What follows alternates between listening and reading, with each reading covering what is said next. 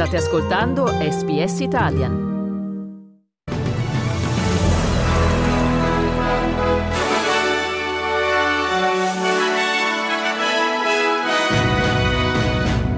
Continua a crescere il numero delle vittime a seguito del terremoto che ha scosso Turchia e Siria.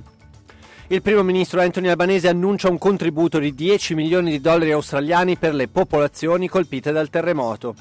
E per lo sport calcio, guai giudiziari per il Manchester City che è stato rinviato ad una commissione indipendente che indaghi su presunte irregolarità finanziarie. Buon pomeriggio e benvenuti all'edizione flash del notiziario di SBS Italian presentata in studio per voi da Federico Solchi.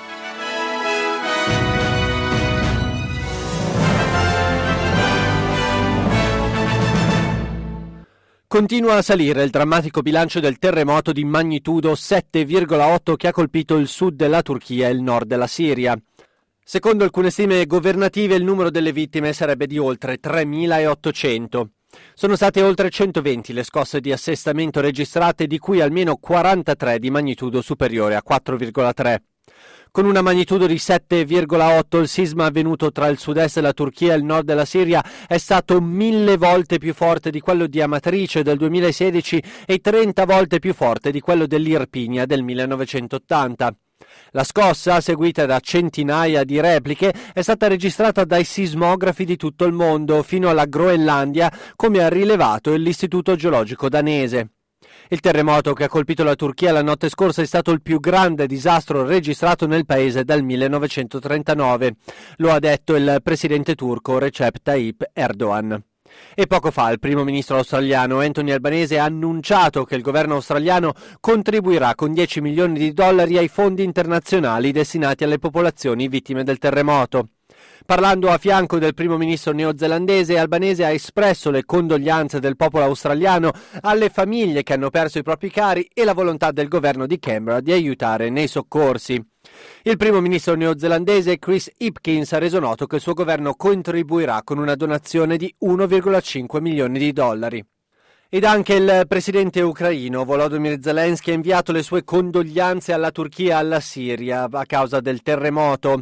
Zelensky ha inoltre confermato che Kiev si è offerta di sostenere Ankara nelle operazioni di soccorso, ma non ha fornito dettagli precisi. My sincere condolences to Mr. President of Turkey Erdogan, as well as to those in the Syrian society who have lost loved ones, who have lost their homes. Ukraine immediately responded and offered Turkey's support in the rescue operation. Cambiamo argomento. Gli Stati Uniti hanno confermato che il previsto incontro tra il segretario di Stato statunitense Anthony Blinken e le sue controparti cinesi a Pechino è stato rinviato senza alcuna indicazione su quando potrebbe avere luogo. Il portavoce del Dipartimento di Stato americano Ned Price ha confermato che per ora non c'è alcuna riprogrammazione in vista. By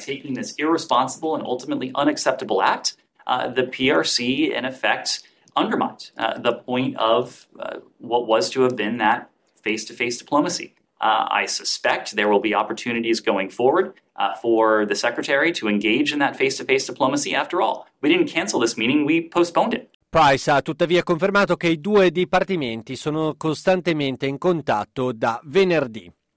Il leader dell'opposizione, Peter Dutton, ha dichiarato che il governo è responsabile del probabile aumento dei tassi di interesse previsto per oggi.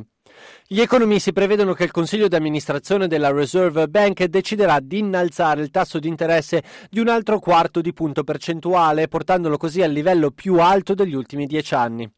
Il governo ha sottolineato il ruolo di fattori globali per i recenti aumenti, ma Dutton, parlando ad una riunione di partito dei membri dell'opposizione a Canberra, ha affermato che il governo ha aggravato la pressione sul costo della vita con le sue decisioni sulle relazioni industriali e su altre questioni. We've seen from Anthony Albanese and the Labor Party in the last eight months is that every economic decision they have taken has contributed to an upward pressure on interest rates. So it means people will always pay more for their mortgages under Labor. It means that they will pay more for their gas bills. It'll mean that they pay more Passiamo ora allo sport. I campioni di calcio inglesi del Manchester City potrebbero trovarsi in grossi guai a causa di un presunte irregolarità nelle loro operazioni finanziarie. La Premier League ha deferito il club ad una commissione indipendente per oltre 100 presunte violazioni delle regole finanziarie da quando il club è stato acquistato dal City Football Group di Abu Dhabi. Le presunte violazioni vanno dalla stagione 2009-2010 a quella 2017-2018. Il club è inoltre accusato di non aver collaborato con le indagini della Premier League. Nel peggiore dei casi il club potrebbe essere espulso dalla Premier League a causa di queste violazioni. Il Manchester City ha vinto la Premier League per sei volte da quando il City Football Club ha acquistato la squadra.